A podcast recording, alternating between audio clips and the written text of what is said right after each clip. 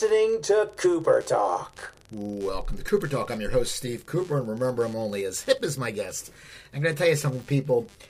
Joanne and myself were filling out our application for our wedding license, or whatever it's called, wedding certificate. And it was funny because now we live in New Jersey, so it should be basic, straight up. You know, it says, you know, my parents' name, her parents' name. I had to give the first name and last name of my ex-wife and when we were divorced. But then it actually asked that the two of us were related. Okay. Now, what I understand is we live in New Jersey. Cousins aren't marrying cousins. We just laugh, and I'm thinking when we go down to get the uh, actual license, we should answer the question yes, just to see how they react. Anyway, we have a great show today. Uh, my guest is a I don't know if we call him. He can might clear it up if we're if we're fellow New Jerseyans or New Jerseyites. He was also in a band that I loved who sing one of my favorite songs, and I used to listen to him in when I lived in LA, and I always wanted to go to the place where he was live. I believe it was in Huntington Beach. I'm doing Sunday brunch, and my guest is Chris Carter. How you doing, Chris? Hey, Steve, how you doing? I'm doing good. So you're you're a New Jersey guy. Would you say it's a new, we're New Jerseyans or New Jerseyites? Oh, gee, a Jersey question right off the top. Jersey, I guess I never use either of them myself, but I guess that might be, you know, grammatically more correct. Okay. Jersey boys, we are. Okay, there you go. Now, now, growing up in uh, New Jersey, you you you started playing bass. I'm not sure at what age. What made you get into music? Was it was it just because music was all around New Jersey, or how, what was your driving force to get you into a career of music? I don't know. I just loved it from the first time I heard. I guess I loved rock and roll more than just music per se.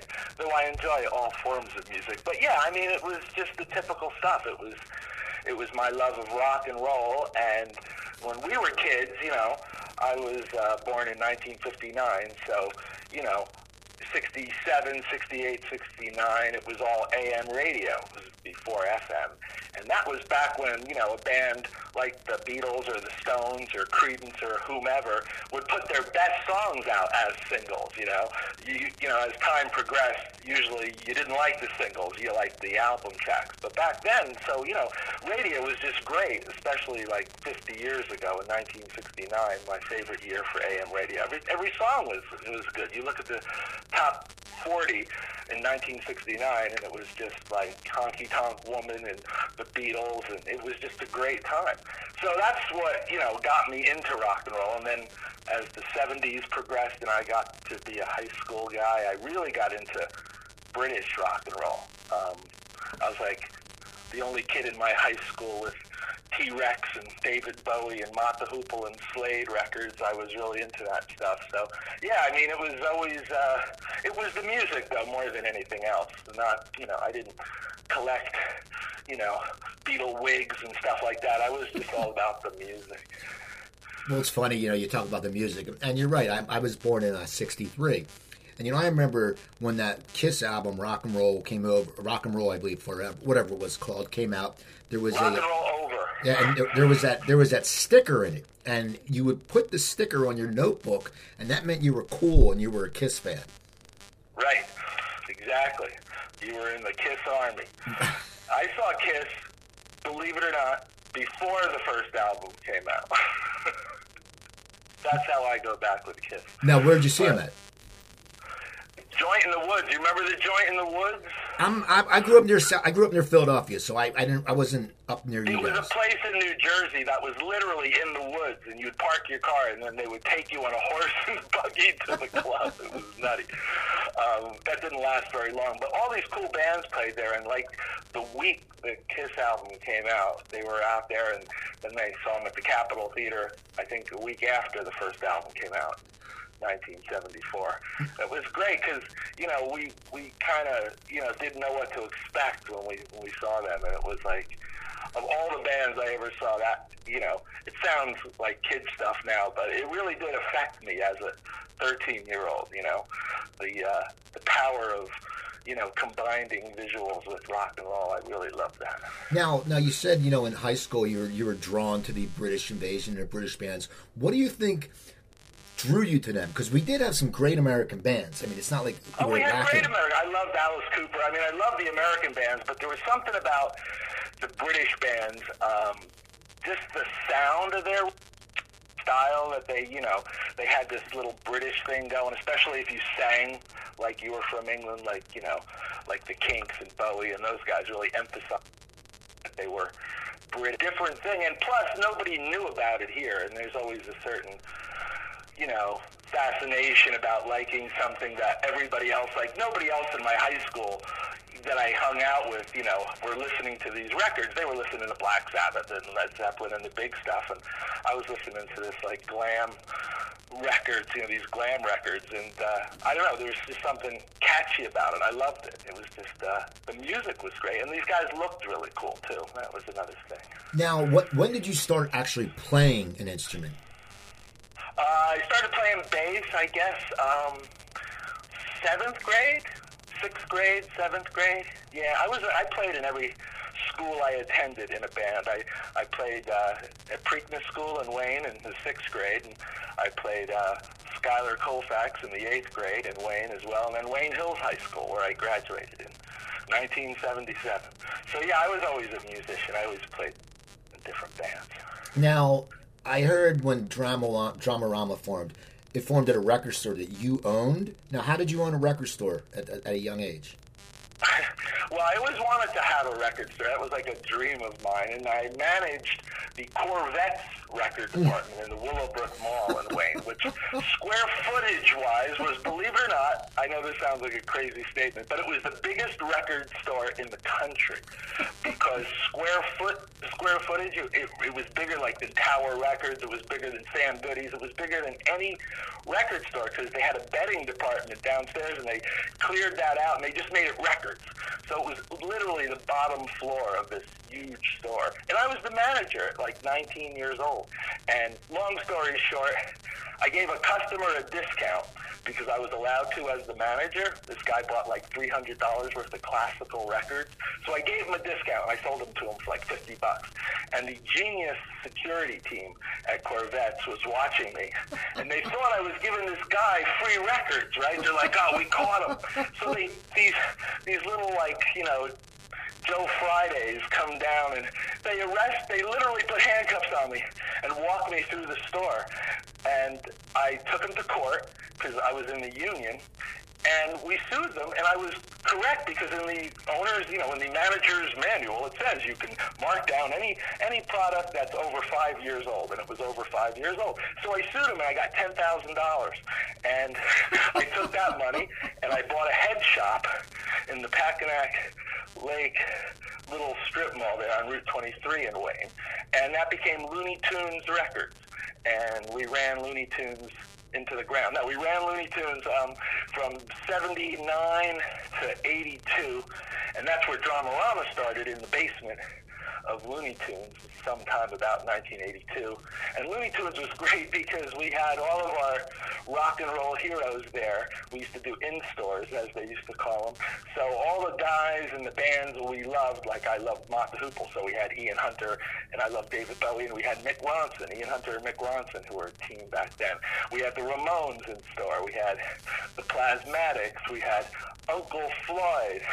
We were the Uncle Floyd Show headquarters.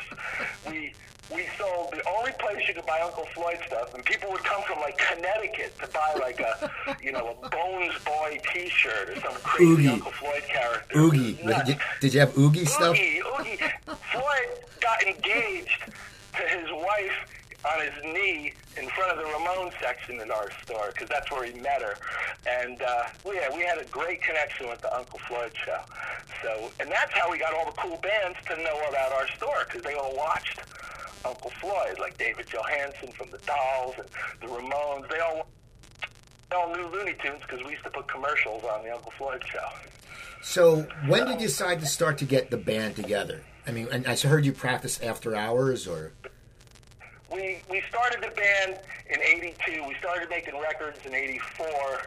Uh, we made our first single, and then we we sent our stuff to a French label called New Rose Records, who was a really was a really cool label because it had like all the bands we liked from America, like the Cramps and the Replacements and Johnny Thunders and all that kind of stuff. And they signed us, and that was really where our first album came out in France as an import.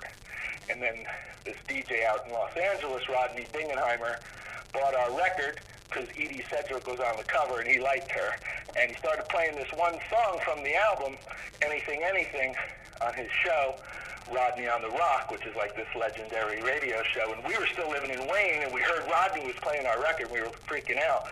And then the radio station he was on, the biggest radio station in LA at the time, KROQ, started to play our song and it became number one the most requested song on the station. So we said, let's go to California. so we, you know, we were playing strip bars in Totowa, New Jersey. It wasn't really happening for us.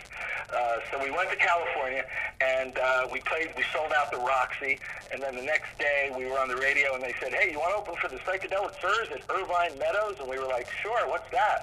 And then we went and saw Irvine Meadows, and it was this like big giant stadium place. we were like, "Wow, let's live here."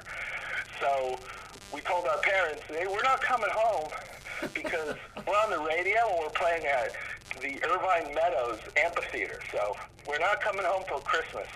So we just stayed out here, and I've been out here ever since. Now, uh, when you moved out there, you said you'd started on a different label. When did an American label pick you up?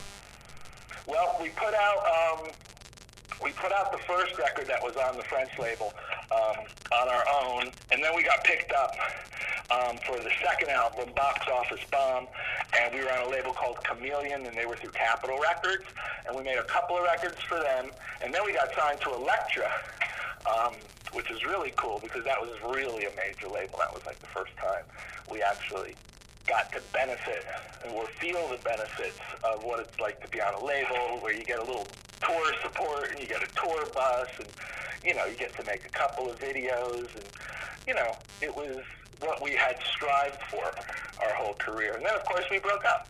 So you know Now, what, what, what was your experience with videos? Because I talked to a lot of musicians that, you know, I'm, we're both at the age where videos were so impactful. I mean, ah, we watched MTV left and right. Looking back at videos, because I was just talking to somebody about it, it, it, looking back now, it's the most ridiculous thing ever. Because what happened was the videos became almost more important than the album.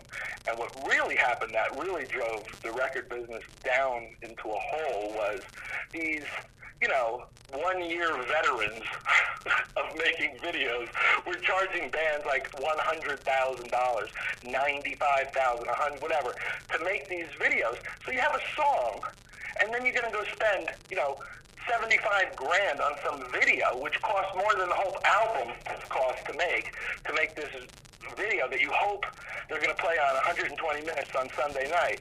And, you know, what happened was the bands all wanted videos. So they would say, oh, make a video. Well, uh, Sophie Muller charges, uh, she just did the uh, Smashing Pumpkins, and uh, if you want her, she drew out a little sketch. I remember I'd be looking at these sketches, these blueprints. And again, these people had been in the business for like, you know, 15 minutes making videos. and all of a sudden they're charging bands $90,000. So, of course, the bands wanted to do the videos. And you know, they'd be in the hole for all this money. And, you know, while the videos were fun and everything, you owed the record company that money later. So it got to be a little crazy. And of course, now you can make a video on your phone and you could make a cool video for probably $10. Right. So it's so silly. Because these people were using, oh, we're using film. You know, they all thought they were Stanley Kubrick making these three minute pop videos, you know, and uh, it was crazy. But it was fun because it was another way for people to see you, you know, and if you were a visual band, if you were good looking, if you were, you know, girls or whatever, uh, you had a certain appeal to a certain audience, it was really good. Um, you know, but again, it was just so, it was so crazy expensive. Now, now, what do you think made you guys hit in the beginning when you did? 'Cause and I know you ended up being on playing on Letterman and Dennis Miller and stuff Uh, like one that. sec. I'm so sorry. The phone's just going to keep ringing. Okay. Hold on.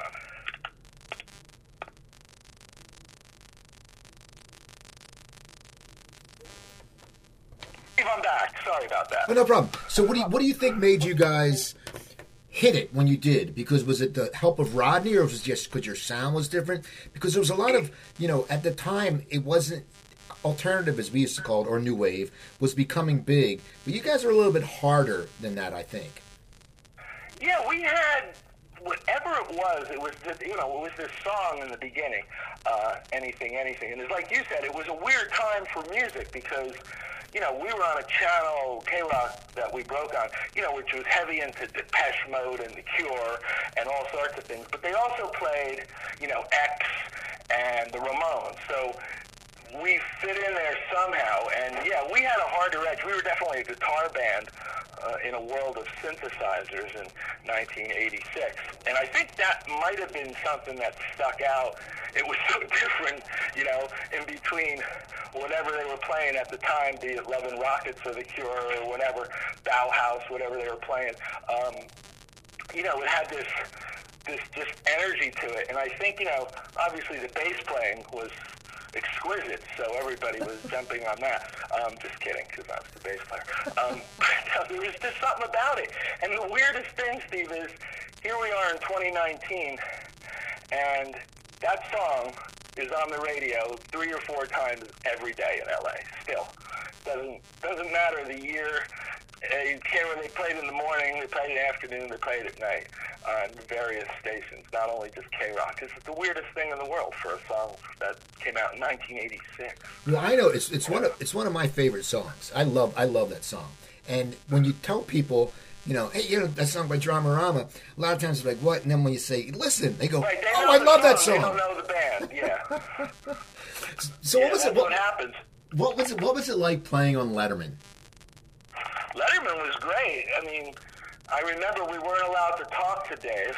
That was one of the things that always sticks up. Don't talk to Dave if he comes down the hall, whatever you do.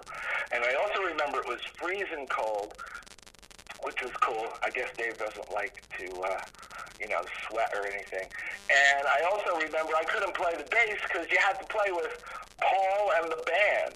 So it was always weird. Like REM would come on or some band would come on and you'd, you'd, you'd see them playing the bongos or something because the other guy, because they needed to have the house band play with you. So I did play the congas on uh, Haven't Got a Clue, which was the song we played on on Dave. I had to be on. You know, I wasn't gonna like not be on, and they had their band there, so it was like so weird. You know, we didn't even use our drummer. Well, now one thing that you can tell you're from New Jersey and the tri-state area is your band was on the Joe Franklin show. That's right. Thank you. We were one of the highlights of our career. My, I have tapes, phone tapes of me calling the Joe Franklin show, trying to get on for like six months. And the phone calls, I could make an album with just these phone calls on a Jerky Boys level. But we weren't goofing on Joe. We were serious. But the, the, the rigmarole that they would put you through, Joe had this crazy assistant that would answer the phone. He was like, this, these guys are like old school showbiz, like 40s, 50s guys. Like, hello? And I'm like, yeah, this is uh, Chris Carter from a band. We're Dramarama. We're called Dramarama. We're from New Jersey. And uh, we, we love Joe, and we were wondering if we could get on the show. Dramarama. Let me write this down. and then you get, call Joe tomorrow at 4. Four. And then I'd write it down. Okay, we'll call Joe tomorrow at 4. And then the next day it's 4 o'clock. Hello?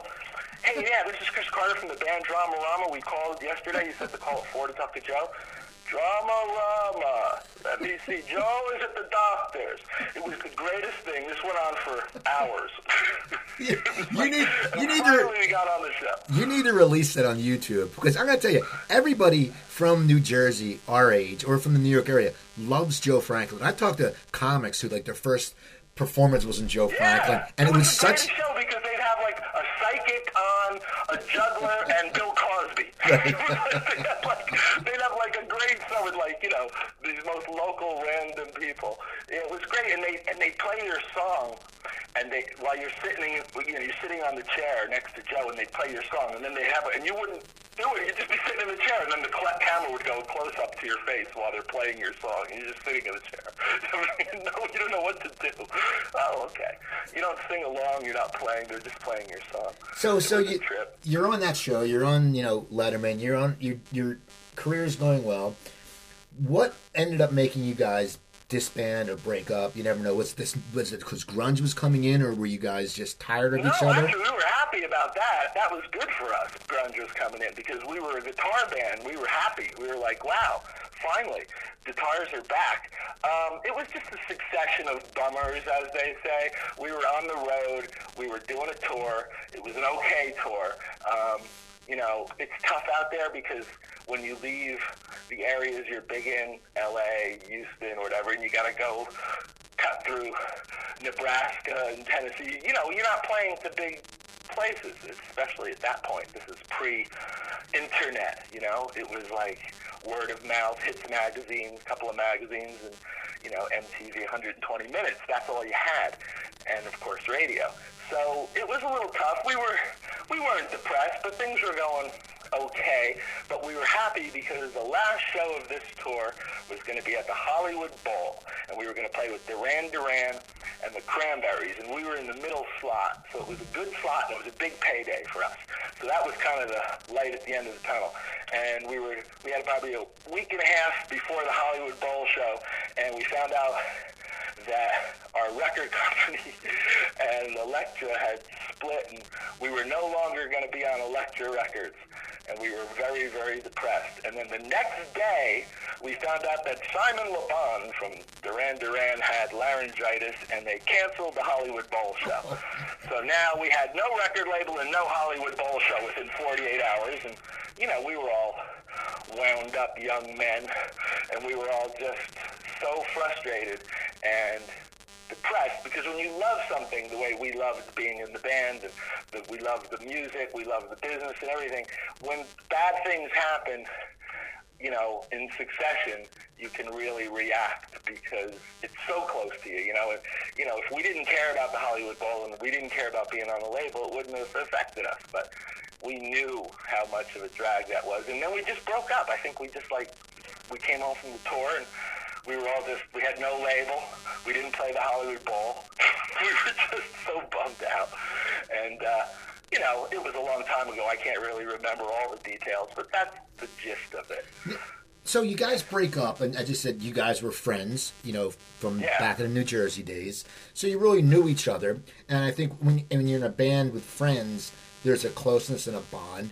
So when you break up, what is your mindset? Because all of a sudden, even though you're friends, there's a different, com, you know, camaraderie because you're not in a band. Exactly, exactly. Because well, it's, you can you can you can compare it to a relationship. Really, it's like it's like a relationship, a personal relationship. But you had a personal relationship with all these different guys, and of course, when you're in any group, the group dynamic is always a couple of guys are thinking one thing, and the other couple of guys are thinking another thing. One guy might be on his own thinking something else.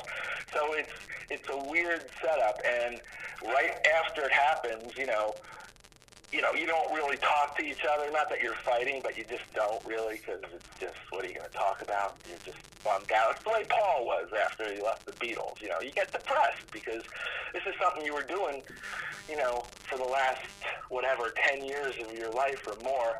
You're 110% dedicated to it. That's all you've done, and that's the only association people know you with. Oh, it's Chris from Dramarama. Oh, it's John from Dramarama. That's who you are. And now you're not that anymore, and the band's over, and you feel, you know, you feel like, you know, you're down. You feel like a, you don't feel like a loser. You just feel depressed, no matter what the circumstances, because you've lost. It's like a loss. It's like losing your your mate, but you lost all of them.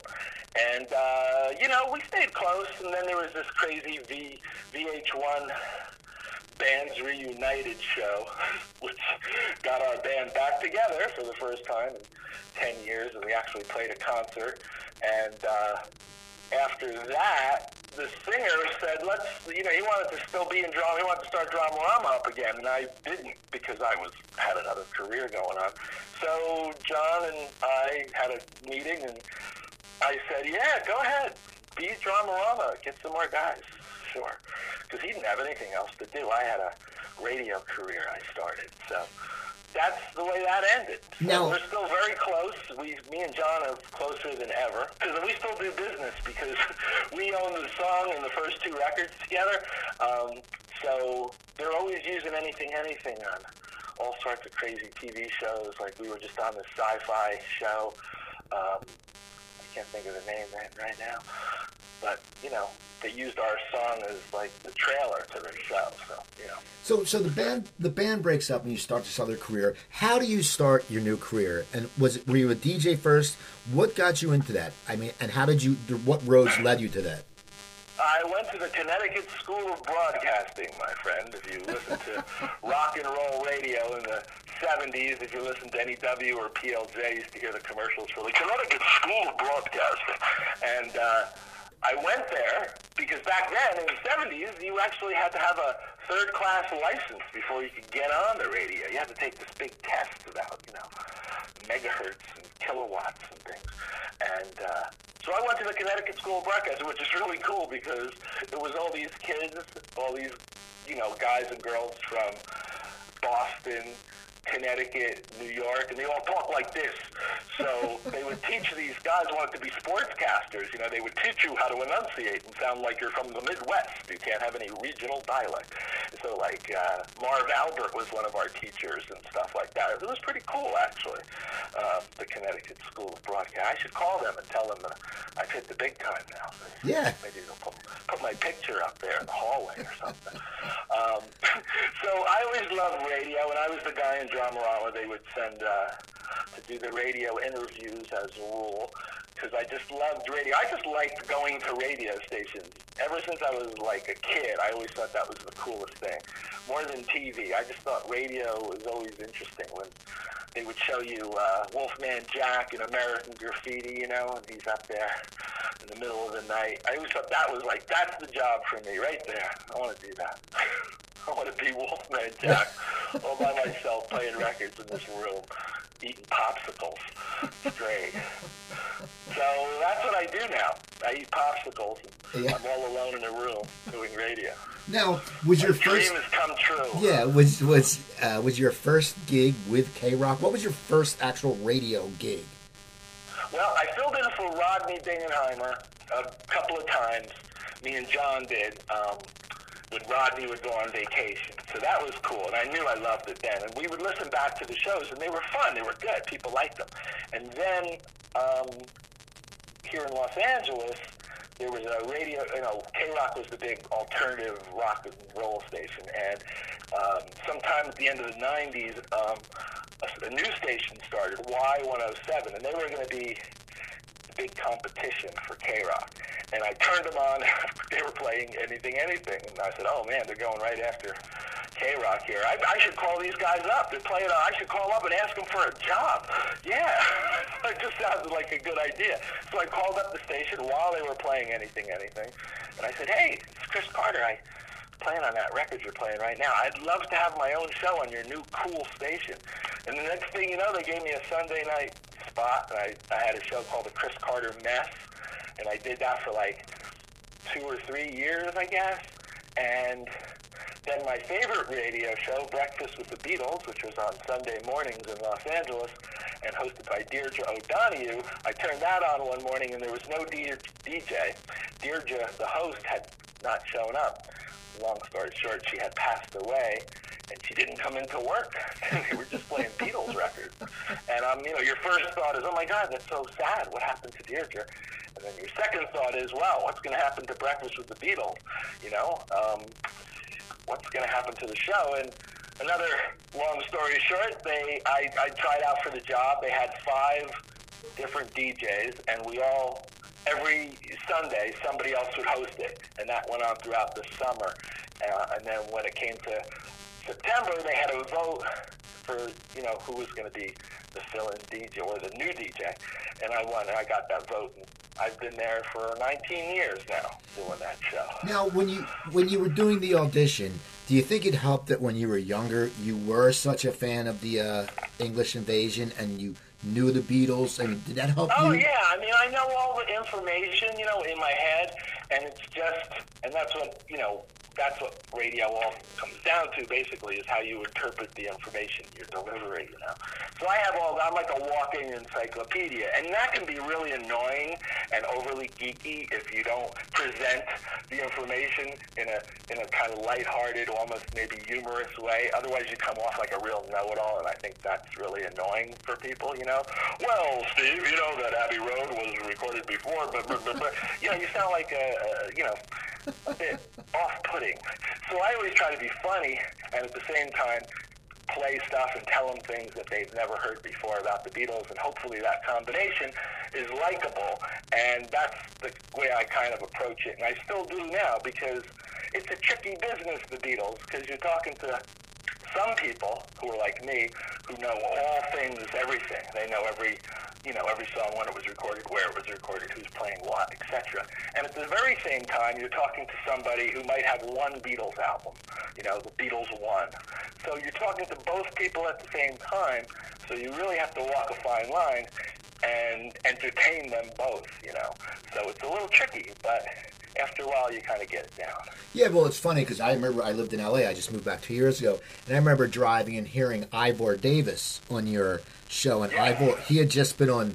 Actually, I'm looking at his book right here. He had just been on Cooper Talk like a few months later, and it was cool because that's a guy who knows the Beatles. Right. He's a bit. He's Ivor's interesting because he's almost like Zelig if you talk to him. He was. I didn't know all these things about him. Sometimes you have to wonder because, you know, he was uh, he was in the kitchen when Robert Kennedy was shot. He was with the Beatles when he went to see when the Beatles went to see Elvis. He was he was in all these. He was at, you know he was in all the Manson. Right. He went to every Manson uh, trial. But then you know there was one thing about Ivor. We were like Ivor, you went to see. You were in the car with the Beatles when they went to see Elvis. That's right, Chris. I was there. I was there. And then we had a guy on, Jerry Schilling, who was there, Elvis's guy. You know, with the red hair. That guy, one of the Elvis Mafia guys. Right. And we're like, did the Beatles come with a little British guy named Ivor? And like, he's like, no, no, the Beatles just came by themselves. And you know, so Ivor was there. He tells us he was there, but then he wasn't. There. Like, it's a weird thing with Ivor. We have to. We have to put a we have to put a little lie detector thing on on, on to see if he's a hundred percent telling the truth. Because we had him on. I, I heard he's on my show this Sunday, as a matter of fact. I tease him. You know, I go, Ivor, you were there with the Beatles. Where were you, outside or inside? Like, well, I was outside. I didn't go in. Oh, okay. You were outside. Now, now, Just, just checking. now you interviewed you interviewed all the Beatles except John. What was it like interviewing Pete Best as an interviewer, as a Beatle fan, and talking to a guy who missed out on the biggest career? Would have his life would have changed eight thousand times. How do you go about interviewing someone like that? Well, Pete's easy, and a matter of fact, it's interesting you bring that up. That was the first interview I think we had on Breakfast. I think he might have been the first guest I ever had. Pete's interesting because he's very uh, into talking about anything about the Beatles. He doesn't. You know, he doesn't mince words. He doesn't hold back. And the, the most fascinating thing to this day that I recall from that interview that stayed with me is when I asked him if he had ever spoken to any of the Beatles since the day, you know, in 1961 that, you know, they, they let you go. And he has never spoken to any of the Beatles. And I found that to be fascinating, that there was never a night, you know, in the 1980s where Paul was smoking a joint and he said, let's call Pete Best. you know, just one of the Beatles might want to give him a ring, you know, just after all these years, you know, but they've never spoken to him. And even when someone from the inner circle of the Beatles passes away, like a Neil Aspinall or somebody like that, um, and there's a funeral or a wake, Paul and Ringo always go separately. And, you know, like when Neil Aspinall was there, um, Pete Best was there. But Paul and Ringo knew. they didn't go. They did a separate thing. They don't want to run into him still, which is such a weird thing if you think about it. Now, now being Being being an Beatle being a Beatle expert, host the show. What what were your what's your insights to each of the interviews you did with Paul, George, and Ringo? Well, you know, they're all different. You have to kind of know how to approach them to get the best out of them. For instance, Ringo, you always, I always lead with, Ringo, you look fantastic. You look so good. What did you eat today? He loves that. Oh, broccoli and blueberries, Chris. Thank you. Like he just, you know, you don't want to ask Ringo Beatle questions necessarily. He doesn't, you know, there's certain things you, you kind of learn over the years what they like and what they don't like, you know. You never want to ask Ringo, hey Ringo, did you hear Paul's new album? I don't know, did you hear Paul's new album? You know, he doesn't, he doesn't want to talk, he wants to talk about his stuff, what he's doing.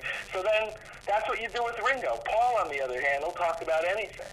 Paul called, uh, Paul called the same number you called me at on his birthday, and we did like 25 minutes on his birthday. And, you know, you can ask Paul literally anything, you know. The only problem is you don't want to ask him a lot of Beatle questions because they don't remember. They don't get it right, even though they're the Beatles.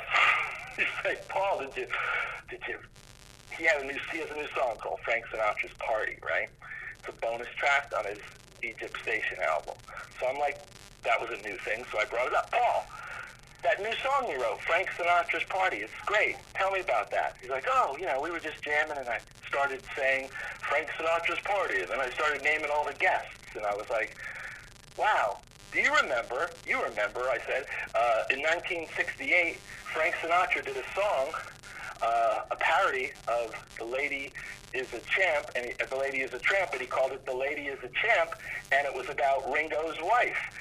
What happened was Ringo's wife, Maureen, was a big Frank Sinatra fan. So for her birthday, Sinatra recorded a song for her. And in the song, he sings about the Beatles.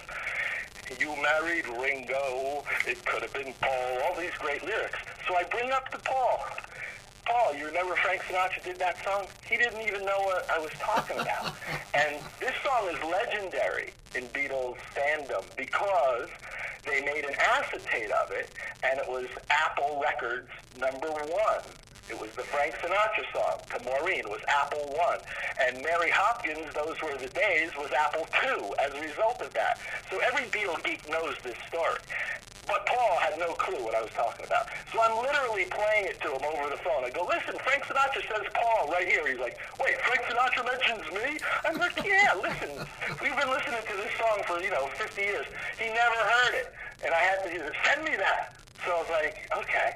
So there's a little, just a glimmer of, you know, things we think they know. They don't know because they're too busy being the Beatles at the time.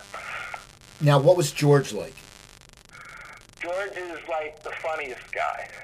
Everything is humor. I did the All Things Must Pass interview that came out on a CD, which was my favorite album pretty much of all time. So it was a great honor to do that. And that was at a point where he had been diagnosed with cancer and then he beat it. And there was this in-between point where he was actually going around and doing interviews. He came to Capitol, which is where that interview was. And then, like, I think maybe a month and a half later, he was re-diagnosed with it, and then it came back. So that may have been one of the last interviews ever. George is just a funny guy who, you know, is probably the least into being a Beatle, post-Beatles, you know. I mean, he, the other guys seem to want to talk about it more. Will talk about it more. He doesn't look at it with the same, I don't know, love maybe as as Paul and Ringo. Paul definitely loves, you know, he'll talk for hours about the Beatles, where George would rather not, I think. You could see that in the anthology, you know, um, documentary. George is always a bit, you know, he's laid back. He's a funny guy, you know, he's just, that's the way he is. And, uh, that's why he's my favorite Beatle. Well, now, now, with Breakfast and the Beatles, at one point you made a switch in stations, right? Like in the middle of 2000s? Yeah. Yeah. The station we were original, well, the station had been switching over the years. It started on a really legendary station here called KMET. And then uh, we went to another station and it flipped and turned to a talk station. I was at, well, that was where I was with, uh, you know, I was the only music station, only music show on the station. We had Howard Stern in the morning, and then we were like all talking. Sunday mornings, I'd play the Beatles, and then I went, went over to KLOS, which is the classic, classic rock station of Los Angeles. We've been broadcasting since 1969, so our 50 year anniversary. So that's the station I'm on now on terrestrial radio, and then I'm on the Beatles channel Monday through Friday mornings um, every day. So Now, now, how do you get your ideas for the shows you're going to play? Because, as you said, you've, you've been doing the show for a long time. There's there's so many. It's just so many. It's funny when you talk about the Beatles. They they didn't release nearly as many albums as most people think. right, especially if you just look at the British releases, releases, which is what they really intended you to hear. You know, the Capitol Records was so crazy. You know, they would just put random songs, you know, from the last two albums all together on one album. And the Beatles would come to America and they wouldn't know what songs were on those albums. They'd go, you know, this is from uh, Beatles 9, because they didn't know. they didn't even know what was on these albums. Uh, so yeah, the way I keep it fresh, you know, it's pretty easy. I look at everything in a daily, you know, I, I look at it whatever the day is. So if it's, uh, for instance, August 20th, you know, was yesterday. What happened? Oh, well, it was the last time all four Beatles were together at EMI Studios, right? 50 years ago. So then I, you know, that's a set of music, okay? They were there to mix I Want You She's So Heavy. So then I do that. I see what else is happening. Who's born? Oh, the girl in the Bangles was born today. Bangles were on the show once, and they did this great cover of Yes It Is. Happy birthday, Debbie Peterson. You know, so it's like what's happening on that day, what's happening in this, you know, whatever it is. If it's the first day of summer, if it's uh, whatever, I can build sets around this stuff, and it's just the way to keep it fresh. For songs people have heard, you know, a thousand times, you know, you want to put a song into some perspective. You know, here's Old Brown Shoe. Now, George is playing the bass on this song. Paul's playing a tack piano. You just say that. It, it creates a little image for someone before they hear Old Brown Shoe. You tell them it's the flip side of the Ballad of John and Yoko. You tell them it was recorded right before the guy started doing the Abbey Road album. That's enough, you know, 30, 40 seconds, little bit of information, move on. And that keeps it interesting, and it makes that song, it, it puts it in some perspective for somebody instead of just playing the song and hearing it for the umpteenth time with no perspective, you know. Now, do So you that's kind of what we do. now do you run into a lot of, you know, Beatles super fans who want to challenge you on your knowledge of the Beatles? Does this ever happen to you? Sometimes, um, rarely, because maybe more in the beginning, you know, um, though it didn't really happen, but you can kind of tell. Um, but I think I've, over 20 years now, people learn to not mess with me because I will take them down if they want to start. Like, like, you know, people are a little weird sometimes. Like, I'll give you an example. Um, if you go to Wikipedia and you put she Said, She Said by the Beatles. You type it in, right? And then you look at personnel. It says George Harrison, bass. And I argue with people all the time that say this is because they read it on Wikipedia or they read it in some book. And I say, you know, that's not George on bass on She Said, She Said. That's Paul. And they'll say, no, no, no, I read that. And then I'll say, you know, this is where it gets fun. I'll say, okay, well, let's go back to the recording of that. You know what day it was recorded? And they'll go, well, I don't know what day it was recorded. Well, it was June 21st, 1966. It was the last song the boys were working on for the Revolver album. Paul came in, they did three takes, and the story is Paul got into a fight with the other three Beatles the day they did She Said, She Said, and then he left the studio.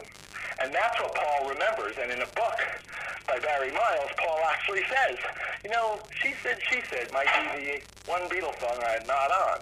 So that's where they all get this from. But, like I said earlier, Paul can be wrong sometimes. and in this case, he's wrong. Because there were no bass overdubs on She Said, She Said. The boys played it three times, you know, as a run through, two guitars, bass, and drums, and that was it. And then Paul got into a fight and left.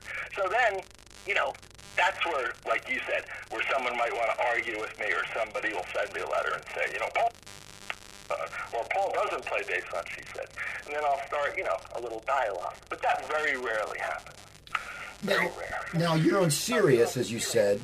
Was was your introduction was that through? Uh, I know Little Steven. Intro, you started with the, his station. Was that your introduction through to Sirius? Did that get you started with them? Little Steven Van Zandt, my hero and savior. Without Stephen, I would have nothing.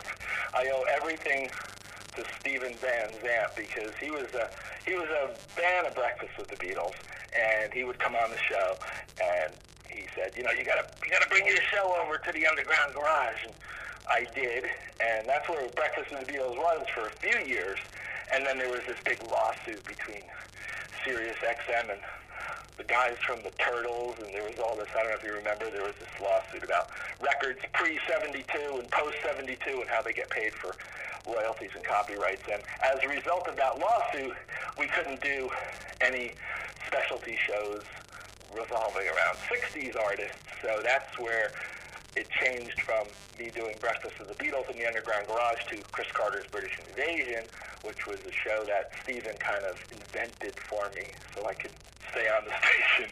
And uh, that's really one of my most favorite things to do because not only do I get to play, you know, the Beatles and the Stones and the Kinks and the Who and the Small Faces and all that British Invasion stuff, I get to play all that stuff I told you earlier that I love so much, like all the, you know, glam bands from the 70s, so I can mix up, you know, the Small Faces and the Who with David Bowie and T-Rex, and then I can play like Blur and Oasis and Britpop stuff, and it's just all British, you know, all British rock and roll, which is, you know, I'm in heaven.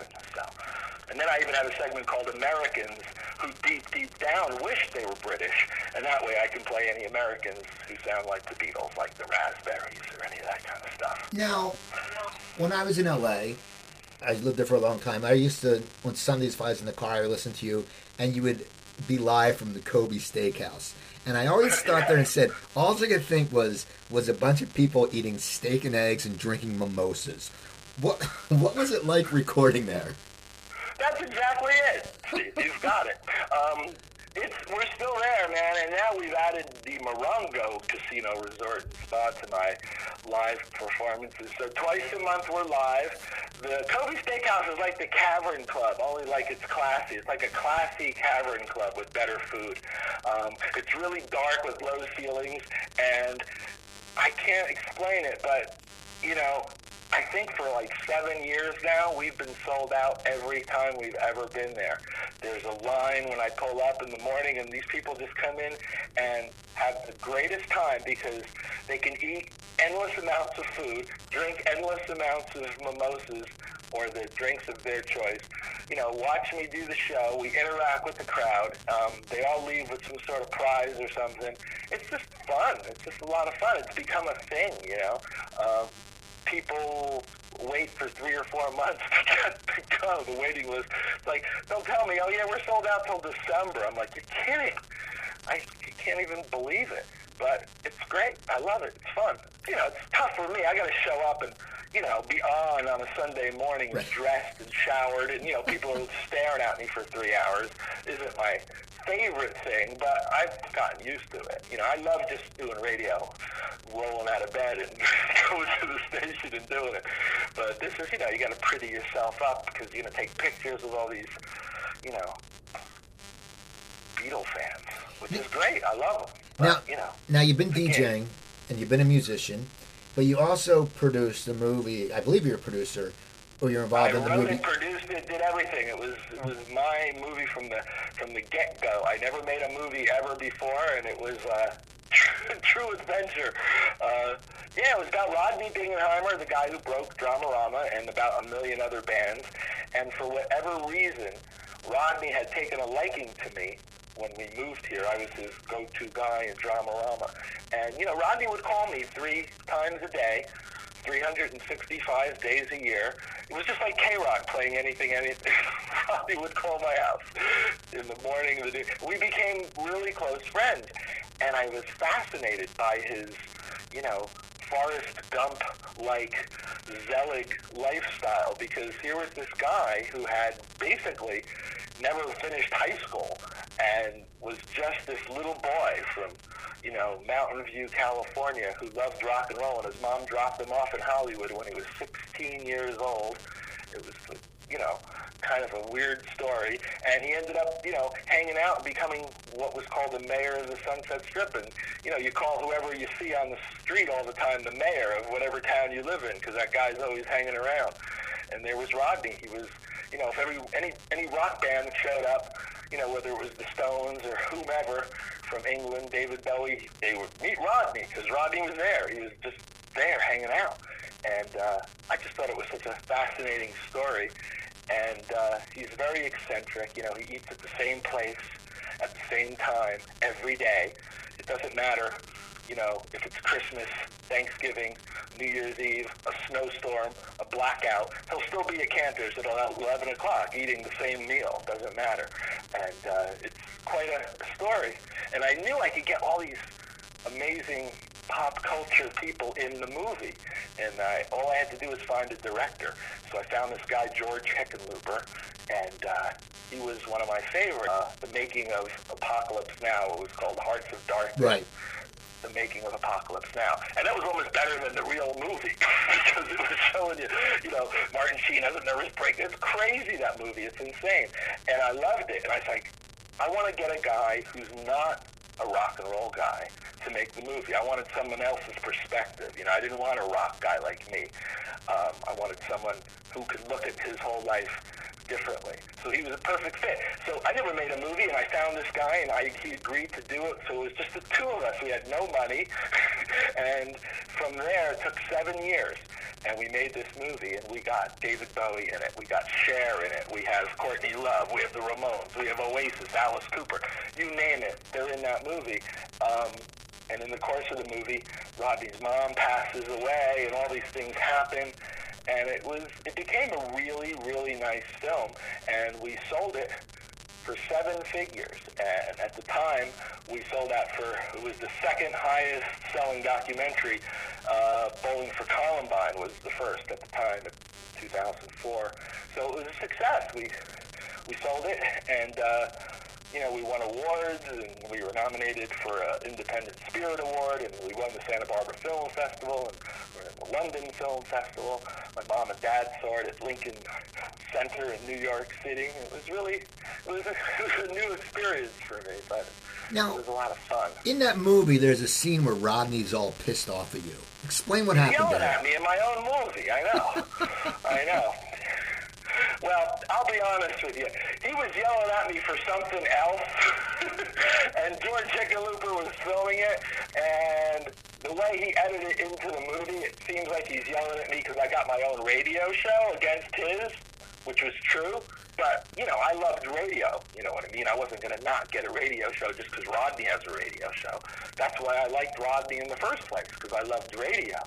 Um, but I did get the show. Remember, I told you it was a station competing with KROQ, and uh, I was literally on against Rodney on Sunday night.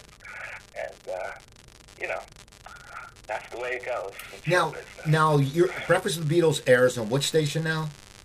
We're on KLOS, um, and of course now these days, you know, with iHeartRadio, you know, we're on everywhere. But we're on KLOS um, in Los Angeles here on FM radio. We're on Beatles Channel Monday through Friday mornings um, on Sirius XM. And Chris Carter's British Invasion is in little on Little Steven's Underground Garage on both Saturday and Sunday. So I'm literally doing eight shows a week. Okay. Well, I got a question for you. Um, I, I saw a posting on Facebook, and I had friends from LA. Did KROQ change or something? Some station just changed because people were saying one of the stations just changed their format. Yeah, well, 1031 changed format, but not, I mean, that was like seven, eight months ago. Um, they were the other rock station that competed with KLOS. Um, they flipped and they went Christian. Um, KLO, uh, KROQ is still the same unless something happens I didn't know about. Um, is this like a recent thing you saw, Steve? I just saw a post today. Someone said, Oh. and someone else was like, "Yeah, you know." My buddy's like, we used to listen to this band and this band, and I knew I was talking to you, so I wanted to find out because I know that the Uh, you know what? I just I haven't seen anything today, though that doesn't mean it didn't happen. I don't know. Um, I'm a little out of the loop so far today. One final I hope question. it wasn't KLOS. No, it wasn't KLS. one final question. I got one final question for you. As someone who's gone from a musician in that time where the videos were very important and people bought albums, I believe you designed some of the album covers for Dramarama. Sure. And so, when someone who's going through something that's so driven by album like we were, and who's someone's in radio where you're driven by Beatles fans with your albums, how did how have you seen the music culture and radio culture change since your start? Well, like you say, everything was kind of rooted in albums back then. Um, albums were really important. And now, as, you know, music has changed and people aren't necessarily buying full albums or compact discs or any format that contains a lot of songs, it seems the way the music business is now driven is everything is like song orientated.